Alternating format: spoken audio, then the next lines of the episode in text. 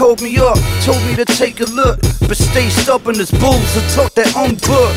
Get the money, get the money, get, get the money. Well, Jun Bei, very excited to have you on Talk Your Book. I've heard you present a couple of times at the uh, Sohn's Hearts and Mind conference, so really appreciate you taking the time and, and sitting down with me today. Well, it's very good to be here, and it's always great to talk about our uh, our top ideas and thinking um, in relation to the investment market. And what stock do you want to talk about today? Well, today I'm going to talk about Tyro. Um, it is kind of a perhaps a non-consensus call, a little bit contrarian at this point um, of the market cycle uh, when every, everyone is a little bit frightened of those growth companies. And what uh, has the company been traveling? Okay, so look, Tyro, let me give you a quick overview of what it is. So, Tyro essentially provides that um, payment terminal um, as well as the system uh, for uh, businesses and mainly the small to middle, um, or so middle sized the businesses. Um, so, they compete with the big banks. And in fact, in the last five years since they start this uh, um, running this service, um, they are now the fifth largest just after the, uh, the big four banks. they, you know, one of the fastest growing business in Australia. It's been growing organically for um, over close to 30% every year over the last five years um, and still have a very tiny share um, in that whole card payment space. Um, the company is extremely attractive because, um, first of all, the card payment is incredible space because um, it's it, it, the, the, actual um, industry itself has been growing at uh, high single digit because of all these shift from money to to the more digital payment space, um, and because the big four banks hasn't really invested in the technology as well as the flexibility um, for its end customers. Only listed last year was one of the hottest IPO, uh, you know, for in quite some time as the stock went up you know 40 50% within a month um, and it's done incredibly well until of course um, when this whole coronavirus issue hit the the uh, um, you know the Australian economy as well as the global economy. Um, you know the share price um, has pretty much collapsed in uh, March when the market sell-off took place, um, and uh, simply because um, it is a card payment and it's currently um, it exposed to the hotels and restaurants um, and cafes, of course. So its shorter earnings is being impacted, not companies' fault, but because of the, the lockdown that is taking place. But looking ahead, if anything, this whole um, lockdown as well as the pandemic will well has already triggered many businesses to actually take up um, you know to step up to transition this um, their um, uh, sort of payment uh, process into cashless.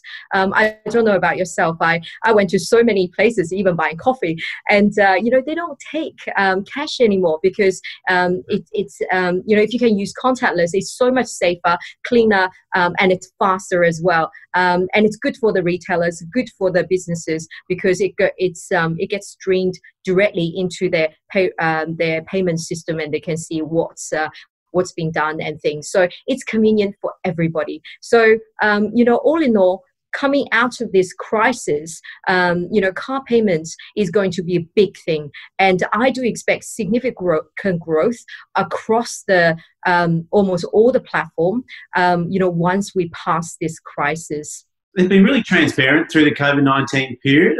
I haven't seen many companies give weekly updates on, on their revenue in so that it, investors are abreast of just how the company's travelling. Like you said, they've got heavy exposure to restaurants and, and retailers around the country. How have their numbers stacked up during this crisis from what you were expecting to how they're actually performing? They held up a lot better than we expected. Um, certainly, um, you know, we expected from pretty much from March they should see significant decline, um, but we didn't see that decline until more recently recently. Um, so they held up very well. Um, we spoke to the company many times during this period. The reason being that they actually still having new businesses. People, like I talked to before, actually more uh, businesses wanting to use their system. So the new business is actually making up for a lot of sh- um, shortfall uh, because of the lockdown and the like. So they currently tracking, um, you know, still down in terms of the numbers uh, relative to last year, of course, because because of the lockdown. Um, but if anything, um, you know, once that lockdown gets lifted, um, we should see those volume gradually coming back. Um, you know, one thing to look for, uh, look to before the lockdown, you know, Tyro was growing at 30% and more, um, significantly ahead of, um, you know, the previous expectations. So it's, it's a very strong business model. Short-term disruption has created, um, you know, buying opportunities. Um, and I guess that's what management wants to be transparent about. They don't want to hide behind the, um, you know, uh, the, that the office door, I guess, um, and hoping things will better will get better um, because they know things will get better and might as well be transparent showing you weekly data of how things are tracking. And then you know as as things started to improve or gets gets less negative you should see share price improve dramatically in fact in the last couple of weeks you're already seeing an improvement in share price um, but um, but you should see a lot more um, you know as work progresses over the next um, next few weeks and they've expanded their offering to not just offering payment services, but also loans and, and various other things to their business customers. Where do you see the end game for a business like Tyro? Because it's a fintech um, they uh, and because its technology's platform is so flexible they could provide so many services. Um, remember Tyro uh, for every customer it has access to it owns that customer. You know it can advertise to that customer. It can sell other product to those customers. It's it's not a new um, new innovation because previously it was the banks that have access to those small um, you know small middle um, the sort of business uh, size businesses. And the bank used to say you borrow money from me and then you have to take all these products from me. And uh, so the banks have been doing it for years and then ACCC doesn't like it because um, you know it's anti-competitive and it doesn't provide the best available choices for customers.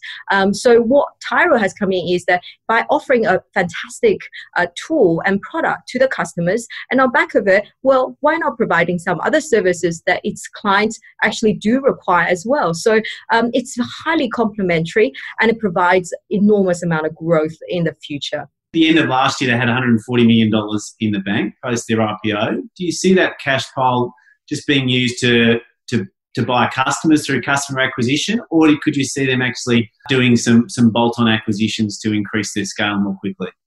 Yeah, look, I absolutely see them using the um, cash to grow organically simply because they have so much opportunity, organic growth opportunities ahead of them. So, as I talked to before, they have 3% of the uh, card payment market share. And, um, you know, they can take, even if they take it to 10%, they will grow enormously. In five years, they've grown from zero to 10%. So, um, uh, so if they started moving into other category because of speed up by the current um, you know virus and pandemic. Um, you know they may well reach that 10% uh, across many many more categories and that means the, the business could double in a few years very quickly. And you touched on before how cash has become uh, something people aren't comfortable with all of a sudden in the, the wake of the covid-19 issues. Do you see that trend getting stronger once the, the country and the, world is essentially back to back to full health, or do you think this is a, a trend that's going to be with us for a long time into the future to come? You're making a very good point. It's definitely going to be structural.